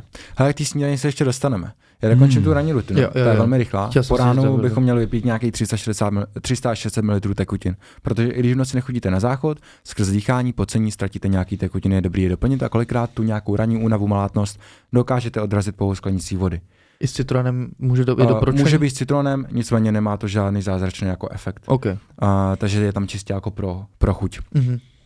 A po hydrataci, tak u mě tam třeba následuje právě to otužování, nicméně nemusí tam vždycky být, vždycky to záleží na konkrétní situaci, na konkrétním jedinci a ta forma otužování se taky liší. Hmm. Někdo si opláchne jenom obličej studenou vodou, na tom obličeji je spousta nervových zakončení, které na ten chlad pozitivně reagují a někdo si dá ledovou káť. Důležité je, abyste praktikovali takovou formu chladu, po který se cítíte extrémně dobře a jste schopni ji dlouhodobě udržovat. V momentě, kdy já po tou sprchu budu takhle dvě minuty prostě v křeči, není to dobrý stimul. A potom si připravu většinou snídani, a k tomu se ještě potom dostaneme. A snídaní je založeno samozřejmě na kvalitních celistvých potravinách a tam jako strava to je téma samo o sobě. Ale přemýšlím, jestli jsem ještě v rámci ranní rutiny něco nezapomněl, důležité je určitě i pohyb. A nemusí to být jako nějaký jako že si uběhneš 10 km, to jako ani Stretching třeba. stačí něco takového, nebo já si jako sebou vyklepávám ruce, vyklepávám nohy, Děláš když se vystavu, gong přesně tak, Jo? jako parodii na to. A nebo když se vystavuju tomu slunci, tak si to, že udělám tady to cvičení, a nebo po snídani vždycky chodím na procházku. Ten mírný pohyb 5, 10, 15 minut po jídle, tak podporuje to trávení. Což eh, ještě uh, jedna věc, co v rámci ranní rutiny dělám, tak je to dechové cvičení zase. Ale to spíš takový energizující. 30 nádechů energických a cítím se mnohem líp. A kolikrát jako, jo a poslední věc, možná ta nejdůležitější. Snažím se první 60 až 90 minut nebyt na sociálních sítích. Let's go. Dobře, dobře ty. Dobře ty. Předpokládám, že když posloucháte ten podcast, tak, te, tak jste slyšeli o dopaminu. A, a tam v podstatě máme takový dva druhy dopaminu v současné době. Drahý a levný. Levný dopamin a je takový dopamin, pro který nemusíš nic udělat. Otevřeš mobil, sociální sítě, boom, dopamin. Pornografie, dopamin. Nikotin, dopamin, káva, dopamin. Hmm. Nemusíš pro to nic udělat. Když se přesuneš stovky, tisíce let zpátky, tak proto, aby si takový pravěký muž jako získal dopamin, musel ulovit mamuta, to nebyla úplně prdel, ale získal dopamin. Vylez na nějaký strom, nechal se po, poštípat včelama, získal med a získal dopamin. Nebo třeba byl ten nejsilnější prostě muž v té smečce a mohl se jako s někým pářit. To taky jako nebyla sranda. Musel proto něco udělat, byla tam nějaká investice. A my v současné době v podstatě nemusíme investovat do toho, abychom získali dopamin. A v momentě, kdy my máme příliš mnoho toho levného dopaminu, tak on problém je, že za prvý je zadarmo a za druhý se ten dopamin vyplavuje v mnohem větší míře. A pokud tam je také na pravidelné bázi, tak nám ty běžný dopaminové stimuly, jako je trénink, socializace, seberozvoj, a příprava zdravého jídla, sebekontrola, sebe, takovéhle věci, tak nám to nepřijde dostatečně atraktivní. Protože ten mozek je velmi jednoduchý. Proč by měl dělat něco, do čeho musí investovat energii a dostane z toho menší odměnu, než když může dělat něco, do čeho nemusí investovat energie a dostane větší odměnu. Samozřejmě se vždycky vyberete druhou možnost. Zní to logicky, no. Hmm. A těch prvních 90-120 minut ráno, tak tím si tvoříte základ na ten celý zbytek dne. Ne, nadarmo se říká jako staň z postele tou správnou nohou. Vy v momentě, kdy si ráno otevřete sociální sítě, nejhorší je TikTok, každý tři vteřiny nový stimul. Mnohem třeba menší problém je, když se uh, koukáte na hodinový video na YouTube, který tam nemá prostě uh, nějakou extrémní grafiku, takovýhle věci, nějaký dokument třeba, tak to je mnohem Podcast. menší dopaminový stimul. Přesně tak. Superboys, shoutout. A každopádně v momentě, kdy si ráno otevřete ten TikTok, extrémně si vystřelíte hladinu dopaminu. A vytvořili jste si nějakou bazální hladinu, podle který se váš mozek řídí po celý zbytek dne. A potom, když se konete nějakou tu jako mm, hladinu, tak ta socializace, trénink, příprava zdravého jídla a podobné věci vám nepřijdou dostatečně agres, uh, atraktivní, protože to prodáváte s tou zvýšenou hladinou dopaminu, kterou jste si vyplavili ráno. Ale když ráno zvládnete 90 až 120 minut bez sociálních sítí, tak si vyplavíte málo dopaminu, socializace, trénink, příprava zdravého jídla, seberozvoj vám přijdou atraktivní, Mhm. nejen atraktivní v tom slova smyslu, že se na to těšíte, ale pocitujete i pocit odměny po tom, co to uděláte. Já můžu ještě třeba doplnit k tomu, co se mi jako taky osvědčilo, je to, že 60 až 120 minut prostě nepít kafe, Mhm. protože, 100%. protože vlastně potom se ti vytvoří jako, já to nebudu jako, nevím prostě o tom, ale prostě eh, ten uh, kortizol prostě se ti jako vytváří Mhm. mm-hmm. a ty ho vlastně jako nějakým způsobem ještě ovlivníš přitom, nevím, Přesně jak to bylo tak. přesně, to můžeš potom když tak Mhm. doplnit a další věc je hudba, Mhm. bez hudby. Jo. Já se snažím být ráno, ne vždycky mi to samozřejmě vyjde, ale snažím se být ráno těch prvních třeba 90 minut úplně jako ticho. Mhm. Ticho, žádná hudba. Já jsem takový, jako že dřív jsem dělal všechno s hudbou. Sprchoval jsem se s hudbou, m, jako vařil jsem si jídlo s hudbou a ještě poslouchám a, tak jako docela hardcore písničky čas od času. A to ti samozřejmě taky odpálí jako dopamin, že jo. A, a to ticho je extrémně, extrémně jako užitečný v tomhle tom slova smyslu. A u té kávy, stejně jako u každého jiného zdroje kofeinu, tak tam je důležité, aby to časoval minimálně s odstupem prvních 90 až 120 minut po probuzení. Protože je dobrý nechat to tělo přirozeně produkovat kortizol. O tom jsme se bavili, Jo, tak to ono. Hmm. ta Jasně. přirozená produkce kortizolu, tak eh, nastává někdy nějaký dvě, tři hodinky po probuzení. A ty, když tam dá pálíš kávu, tak uh, když to uděláš jednou, nic se nestane. Nebo třeba když mi svěřenci lítají přes několik časových pásem, tak tam dáváme kávu do první hodiny po probuzení, abys tam navýšil ten kortizol, aby se ten cirkadiální rytmus rychleji srovnal. A když to máš takhle pravidelně za běžných podmínek, tak ty v podstatě učíš tělo produkovat kortizol ne v návaznosti na cirkadiálním rytmu, ale v návaznosti na konzumaci kávy. Ukázkový příklad z praxe. Přiletěl jsem do Ameriky, každý ráno na mě čekala překapávaná čerstvá káva. Dal jsem si dvě, dva hrnky, najednou ani jsem nemrk tři měsíce fuč a já jsem věděl, že si musím od toho kofeinu jako odvykat, ale tři měsíce jsem to nedělal. A jak jsem byl navyklý na ty dva hrnky kávy každý ráno po dobu tří měsíců, tak týden jsem měl totálně jako uh, ty, jak se tomu říká, Deprese, úzkosti. uh, myslím Frustrace. tím, uh, ty efekty, které jsou withdrawal symptoms, Jo. odvykací, odvykací ty uh, jo, symptomy. jo, jo. A jako to byl extrém. Takže dobrý kofeinový nápoj, jakýkoliv, tak časovat minimálně s odstupem 90 až 120 minut. A samozřejmě potom i ve vztahu ke spánku, Nice. tak uh, je dobrý časovat kofein s odstupem minimálně 6 až 10 hodin předtím, než si jdete lehnout. Protože 6 až 10 hodin to je poločas rozpadu kofeinu, což znamená, že za 6 až 10 hodin máte v krajním oběhu ještě polovinu kofeinu, kterou jste si před 6 až 10 hodinama dali. Takže když já si dám dvojitý espresso ve 2 hodiny odpoledne, za 8 hodin bude 10 hodin večer, půjdu spát, tak já z toho dvojitého espressa nějakých 180 mg mám pořád jedno espresso v krvi. A to jedno espresso mi naruší kvalitu spánku. Ne subjektivně, ale objektivně ano, kdybychom nějakým způsobem měřili tu kvalitu Mhm. mm-hmm. spánku pomocí nějaký, uh, nějakého zařízení. Takže já se třeba snažím, výjima jedinečných situací, třeba dnešní natáčení podcastu, je to trošku odpoledne, dal jsem si ten kofein, aby byl příjemně stimulovaný. Normálně se snažím, výjimky jsou, když to nám ve dvě hodiny odpoledne, spíš se snažím předpolednem. Protože jsem si dělal genetické testy a vy v podstatě máte, vaše genetická výbava určuje, jak dobře odbouráváte kofein. A ten enzym, který je zodpovědný za odbourávání kofeinu, tak se nachází v játrech CYP1A2 a vy můžete být buď extrémně rychlí eh, metabolizátoři kofeinu, středně pomalí metabolizátoři kofeinu nebo extrémně pomalí metabolizátoři kofeinu. Takže zatím to jsou ty rychlí metabolizátoři kofeinu, tak to jsou schopni odbourat třeba za 2, 3, 4, 5 hodin. Hmm. Ty extrémně pomalí metabolizátoři kofeinu třeba za 10 až 12. A v momentě, kdy máte poškozený játra, máte nějaký onemocnění, třeba jaterní cirhózu, tak tam byla dokonce případová studie na ženě, která měla jaterní cirhózu a tam měla poločas rozpadu kofeinu asi 168 hodin. Protože ty játra byly v takovém stavu, že nedokázali ten kofein rozkládat. Teď si představ, že máš prostě jedno espresso a budeš to mít v krevním oběhu, já nevím, kolik, 6 dní? 7 skoro? Hmm. To je jako extrém, že jo? To je brutalita, no. A u těch návykových látek tak ještě alkohol, nikotin. Často se mi stává, že ty hráči poslední jako sáček nikotinový dávají v momentě předtím, než jdou spát. Měl jsem znal jsem případ, to právě kamarád, jeho táta hrál v Rusku, bývalý reprezentant Slovenské republiky, tak uh, hrál v Rusku a najednou spal prostě s borcem na pokoji a budík ve tři hodiny ráno. A jako co se děje? Borec má ve tři hodiny ráno vstal, mi dal pytel, dal nový pytel, šel spát, kámo. 24-7, co tam máš. Jo? Šílený. A, takže tam vždycky se snažím, aby aspoň hodinu před tím spaním tam ten nikotin nebyl. Protože zvyšuje, eh, pardon, snižuje HRV, což je takový jako důležitý marker nějaký jako stresové odolnosti a stresového vypětí a zvyšuje tepovou frekvenci, zkrátka zvyšuje to stresové vypětí, který my před spaním chceme snížit. A pokud konzumujete alkohol, což takový ten mýtus, že alkohol je ve středních dávkách jako zdravý, je opravdu jako mýtus, Hmm. alkohol v žádný dávce není zdravý. Může být, nebo ten alkohol jako takový není zdravý, ale proč třeba nějaký, když odbočíme, proč nějaký třeba ty modré zóny, tak proč je pro ně charakteristický příjem alkoholu? Není to ten alkohol jako takový. Oni ho nikdy nepijou sami, že by si otevřeli flašku červeného vína a vyklopili by do sebe flašku červeného vína. Je to nějaký faktor spojený se socializací. A ta socializace, kvalitní, eh, kvalitní vztahy, je to lepší prediktor dlouhověkosti než konzumace alkoholu nebo obezita. To je to stejný třeba, abych to doplnil i s tím, že když jíš burger ve špatný, ve, v dobré společnosti, tak je to lepší než jíst uh, salát ve špatné společnosti. skutečně se jako ukazuje, že ta kvalita toho prostředí, ve kterém žijeme na úrovni sociálních vazeb, tak je jako jeden z nejlepších prediktorů té dlouhověkosti. No. Jenom pro upřesnění, tak ty blue zones, ty modré zóny, tak to jsou zóny s tou nejdelší, Přesně tak. nejdelší A životností. Mají tam nejvyšší, délku uh, nejvyšší koncentraci tzv. centenariánů, což jsou lidi, kteří se dožívají více než 100 let.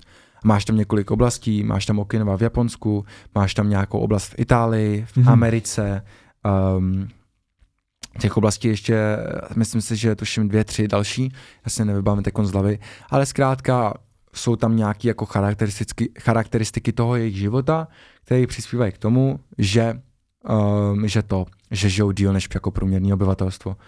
Malý hint, ty faktory, které oni aplikují, není nic, co bychom doteďka nevěděli, nebo co bychom nemohli aplikovat. Máme furt jako představu, že proto, abychom žili jako dlouhý kvalitní život, tak musíme dělat nějaké vymoženosti, které nám třeba nejsou k dispozici, které nejsou zadarmo a tak. Ty základy jsou jako furt stejný pro všechny.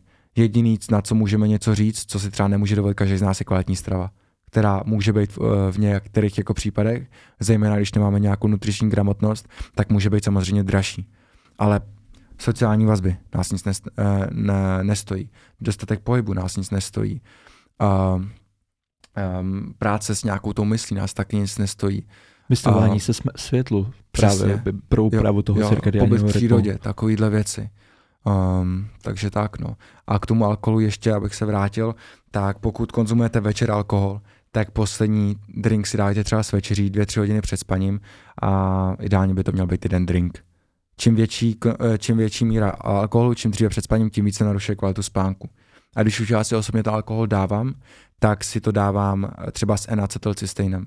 N-acetylcystein je to aminokyselina, kterou když suplementuješ, tak zvyšuješ hladinu, pro, uh, hladinu antioxidantu glutationu v játrech. Glutation v játrech je zodpovědný za odbourávání alkoholu. Když navýšíš glutation, odbouráš efektivně alkohol, nemá tak negativní dopad na to lidský zdraví. OK? Máš tam glutation? Hmm. Nice. Uh, takže N-acetylcystein, dával No, jsem ho mý- mým spolužákům na maturáku. Hmm. Uh, to byla, no, uh, aniž bych to nějakým způsobem rozebíral, všichni jsme se totálně sejmuli, že jo, na maturitáku samozřejmě. No, klasicky. A, a všichni mi potom psali, že nemají kocovinu. Takže dali dvě kap, eh, jednu kapsli N-acetylcystein před, jednu kapsli N-acetylcystein po. A, takže to je taková jako eh, snadná strategie, jak minimalizovat negativní dopad alkoholu. V pohodě. Je, eh, jak minimalizovat negativní dopad alkoholu na tělo, ale samozřejmě v nejlepším případě bychom alkohol neměli konzumovat vůbec. Hmm. Out Sober Boys number two. Jasně. Yes, Hmm. Let's přesně go. tak. A denní rutina je velmi easy. Dostatečná fyzická aktivita, aby tam byl dostatečný spánkový tlak a vystování se slunci. Když jste zavření celý den ve škole, tak tam nemáte dostatečný slunce. Takže já jsem vždycky chodil i během zimy. O přestávkách jsem otevíral okno vždycky mě všichni zjebali za to, že tam je zima, že jo. Prostě jsem otevřel okno, vykouknul jsem ven, je tam sluníčko, moje tělo ví, že, eh, že je den, že potřebuji dostatek energie a mnohem líp se mi spalo. A myslím si, že to navazuje na tu otázku, jakým způsobem bychom přistupovali k tomu, když tady máš, mám toho jako svěřence, Mhm. který jako je v takovém stavu. Spánek jsme si jako vyladili. Potom strava jako taková, tak je to téma samo o sobě a v podstatě to je téma, kterému se hlavně věnuju na svém jako profilu a základní pravidla té stravy jsou velmi jednoduchý, ale těžká je to apliko, jako aplikovat to. Takže Hmm. třeba, to si tady jako udělám menší reklamu, a třeba na Patreon, tak jsem dělal 45 minutovou přednášku, kde v podstatě já jsem vzal ty svoje věci z praxe, zkombinoval jsem ji s teorií a přidal jsem ji nějakým praktickým způsobem v těch 45 minutách, aby věděl, jak si ty sestavit svůj vlastní jídelníček. Jakým způsobem sestavit energický příjem, příjem makroživin, jejich rozložení, jak zajistit dostatečný příjem všech jako mikroživin. Záleží na, na, na frekvenci, a jaký jsou ty základní pravidla toho zdravého stravování. Um, takže věci jako pravidelnost, sebereflexe, rozmanitost, pestrost, těch pravidel je asi 9-10, který tam jako citu. Uh, takže třeba já, kdybych chtěl teď začít uh, s tím, že optimalizuju si stravu, tady to 45 minutový video bude to první, co bych chtěl vidět. Protože ti to poskytne takový ten základ a víš, od čeho se musíš odpíchnout, není tam zby- žádná zbytečná teoretická omáčka, která stejně nikoho jako nezajímá. Um, takže to by bylo tak jako ke stravě. Odkaz na teda tohleto video bychom dali do popisku videa určitě. Dneska. Stopro, děkuji moc.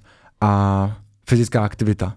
My máme hrozně jako představu toho, že musíme každý den být dvě hodiny ve fitku, aby jsme byli zdraví. Půl hodiny. Ta minimal effective dose toho cvičení je mnohem, mnohem nižší. Mhm. A já si jako nevybavím přesně ty jako doporučení, ale i kdyby to měla být jako půl hodina nějakého cvičení o střední intenzitě, tak je to pro to zdraví naprosto dostačující. A půl hodinu, pokud, koukněte se, já vždycky, když mi někdo řekne, nemám čas, koukněte se na čas strávený na svém mobilu.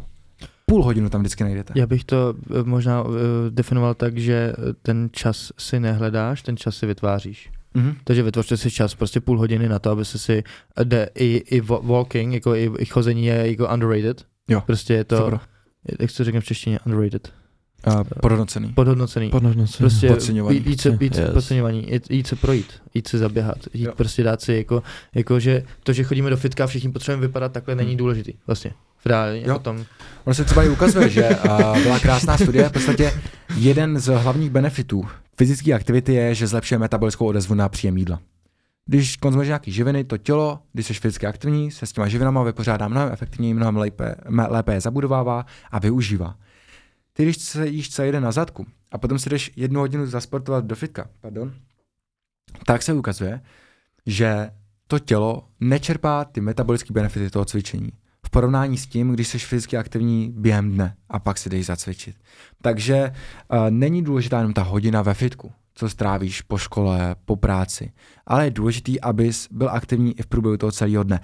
No jo, ale já chodím do školy, já chodím do práce, jak to mám udělat? Když jsi v práci, možná tam s někým voláš. Při tom telefonátu nemusíš sedět na zadku, Mhm. ale můžeš třeba chodit z místa na místo. Já také nachodím jako spoustu, spoustu jako vzdálenosti za ten den. Ve škole jsem začal jako stát. Jo, jo.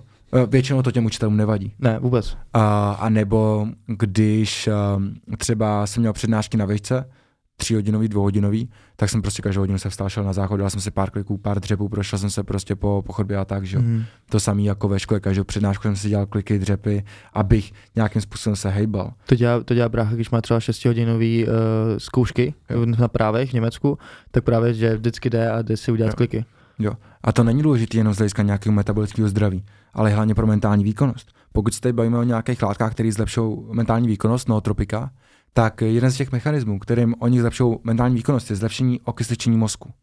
A bezkonkurenčně nejlepší strategie, jak zlepšit okysličení mozku, tak je akutní fyzická aktivita a zvýšení jako dechové frekvence, tak jako ten mozek. Takže v podstatě jako akutní nootropický efekt zaznamenáš, když si dáš 20 kliků, když si dáš 20 panáků, když si dáš 20 dřepů, tak se rozproudíš, že jako ty energie máš akutně jako Panáků. velký množství. Panáku, děkuji, děkuji. Přesně tak. Panáku. Přesně tak, aby nedošlo k nedorozumění. Tohle klipnem. Mega. Mega. Super. Jsi hrozná kapacita, kámo. Jako fakt jsi, Jsi jsi, jako to jsi extrém. přehnanej týpek, To je kámo. extrém. Fakt hustý. A pak, eh, když se ještě, eh, když se ještě dostaneme k tomu stresovému vypětí, k tomu dalšímu pilíři Mhm. toho zdravého životního stylu, kdy to byla vlastně spánek, strava, fyzická aktivita, stresové vypětí, tak eh, se ukazuje, uh, tohleto, myslím si, že říkali kluci v podcastu uh, Brain VR, dvoustý díl, máme méně sexu se to jmenuje, a říkali tam, že lidi v současné době mají uh, ten pocit méněcenosti z toho důvodu, že dělají rozhodnutí, které jako reálně nemají dopad na ten svět. Protože dřív si dělal jako rozhodnutí, které byly životně důležitý. Jestli si vezmeš nějakého člověka, jestli zaseješ tady tu plodinu nebo ne. Jako bojo, každým rozhodnutím si nějakým způsobem bojoval o život. Teď děláš rozhodnutí, jestli si vybereš tady ten šampon nebo 30 dalších. Jo? To nemá nějaký jako významný dopad na, na, ten, na ten reálný svět a může to jít k tomu, že máš pocit, že ty tvoje rozhodnutí nemají reálný jako dopad, nemají nějakým způsobem smysl. A z toho důvodu je za mě jako důležitý najít si ve svém životě oblast, ve které musím dělat takový rozhodnutí, který, ve kterých ten smysl jako vidím. A spousta lidí, když jako se snaží nějakým způsobem najít to, v čem by mohl vynikat a tak, tak říká, nevím, kde začít. Já vždycky říkám, že když nevíš, co tvořit, tak čti. Když víš, co tvořit, ale nevíš, jak to komunikovat, tak piš. A když víš, co tvořit a víš, jak to komunikovat, tak tvoř. Já vždycky, když nemám nějaký nápady, ztrácím inspiraci a tak, tak stačí, když čtu. Když čtu něco z té mý oblasti a najednou přijde inspirace, podněcuje to ty moje myšlenkové pochody. Je to trénink. Hmm. Je to trénink. Neč, nečekejte, že v momentě, kdy jste v životě nečetli nebo se nevzdělávali, tak eh, že si přečtete jednu knížku a bude z vás uh, druhý Einstein. Jo, je to trénink, musíte tu, ta neurogeneze nějakým způsobem jako trvá a musíte tomu dát čas, musíte být trpělivý. Ale jakmile se to jednou naučíte, tak ty, tak ty nápady přicházejí sami. Je to, potom je to exponenciální růst. Na začátku dostanete jeden nápad za týden a pak máte tolik nápadů za den, že se musíte rozvíjet, taky nápady nebudete rozvíjet. A to jsou, to jsou docela jako příjemný problémy na to, který jako Přesně eh, tak. chcete Hmm. řešit. Říkat ne těm dobrým příležitostem, Jo. ale ano jenom těm skvělým. Přesně tak. A, a za mě jako v momentě, kdy se minimálně nesnažíš o to najít nějaký ten jako hluboký smysl svého života, tak jako tím životem tak jako trošku pluješ. A teď zase já si předpokládám, že nás budou poslouchat i, i kluci, slečny ve věku 14-15 let. Já nevím, co, jako, jaký je smysl života jako doteďka. Ve 14-15 letech jsem taky jako neměl jedinou páru, takže když vám to jako nejde, tak jako se nestresujte. Důležitý je, že si uvědomujete to, že nějakým způsobem v tom světě chcete směřovat. A snažíte se objevovat, co je pro vás dobrý. Zkoušejte ty nové věci. Analyzujte, jestli vám to, vás to baví, jestli to dělá dobře tomu světu, jestli, jak na to nahlíží to pro, jako uh, prostředí. Ten život je jako, ten život je jako neskutečně krásná hra a v podstatě jako vyzkoušejte, co nejvíc věcí můžete a zůstaňte u toho, co vám dává jako největší smysl. Hmm. Tak To jsem odbočil od nějakého. Ne, ale ty si- ale tohle my to jako- tady můžeme ukončit do prdele. ne, jako ale jako fakt jako for real, for real, for real máme jako, že máme krásný konec. Upřímně, já bych to dál nerozváděl. Já bych se chtěl jenom, já bych chtěl k tomu jenom dodat v rychlosti to ohledně toho smyslu, Mhm. že u nás osobně tak eh, my jsme v tu chvíli, co jsme se rozhodli ten smysl nenutně hledat, ale sami si ho vytvořit. Na základě toho, že tušíme, co bychom chtěli v tom životě dělat, tak v tu chvíli se začaly dít jako ty největší věci. Že ve chvíli, kdy my jsme prostě měli ten, to myšlenkový nastavení toho, že já nemám ten smysl, já ho musím najít a hledal jsem to právě v tom jako externu, dá Mhm. se říct, hledal jsem to prostě venku, v tom světě a nevytvářel jsem si ho, nevytvořil jsem si ho sám, Hmm. tak eh, v tu chvíli jsem opravdu byl ztracený a byl jsem v tom myšlenkovém nastavení, že hledám Hmm. a že nemůžu najít. A když jsem byl jakože, OK, nemůžu najít, hledám, ale tak v tom případě, když to nemůžu najít a hledám už nějakou dobu, tak co si ho prostě zkusit vytvořit. Jo, Mhm. na základě toho, co nás baví. A co si myslíme, že nám dává jako smysl a co si myslíme, že na základě toho, co nám i říkali ostatní lidi, Mhm. v čem jsme dobrý, Jo. tak na základě toho si ho vytvořit A najednou, kámo, najednou to šlo ruku v ruce, Hmm. ale A smysl se tvoří každý den? Jo. Tím, co děláš, tím, co, jak se rozhoduješ. To je dobrý vodítko zeptat se svého. Když nevím, v čem jsem dobrý, tak je dobrý, dobrý nápad většinou se ptat svého okolí. V yes. čem si myslí, že jsem dobrý. A oni vám řeknou jako spoustu věcí, ale vy si to vlastně vůbec neuvědomujete. Hmm. Třeba dobře mluvíte, Mhm. třeba dobře vypadáte, umíte se dobře prezentovat, zajímá vás vesmír, fyzika, cokoliv. A jen se to jako nejste schopný přiznat. Lidi k tobě chodí pro rady třeba. Hmm. Jo.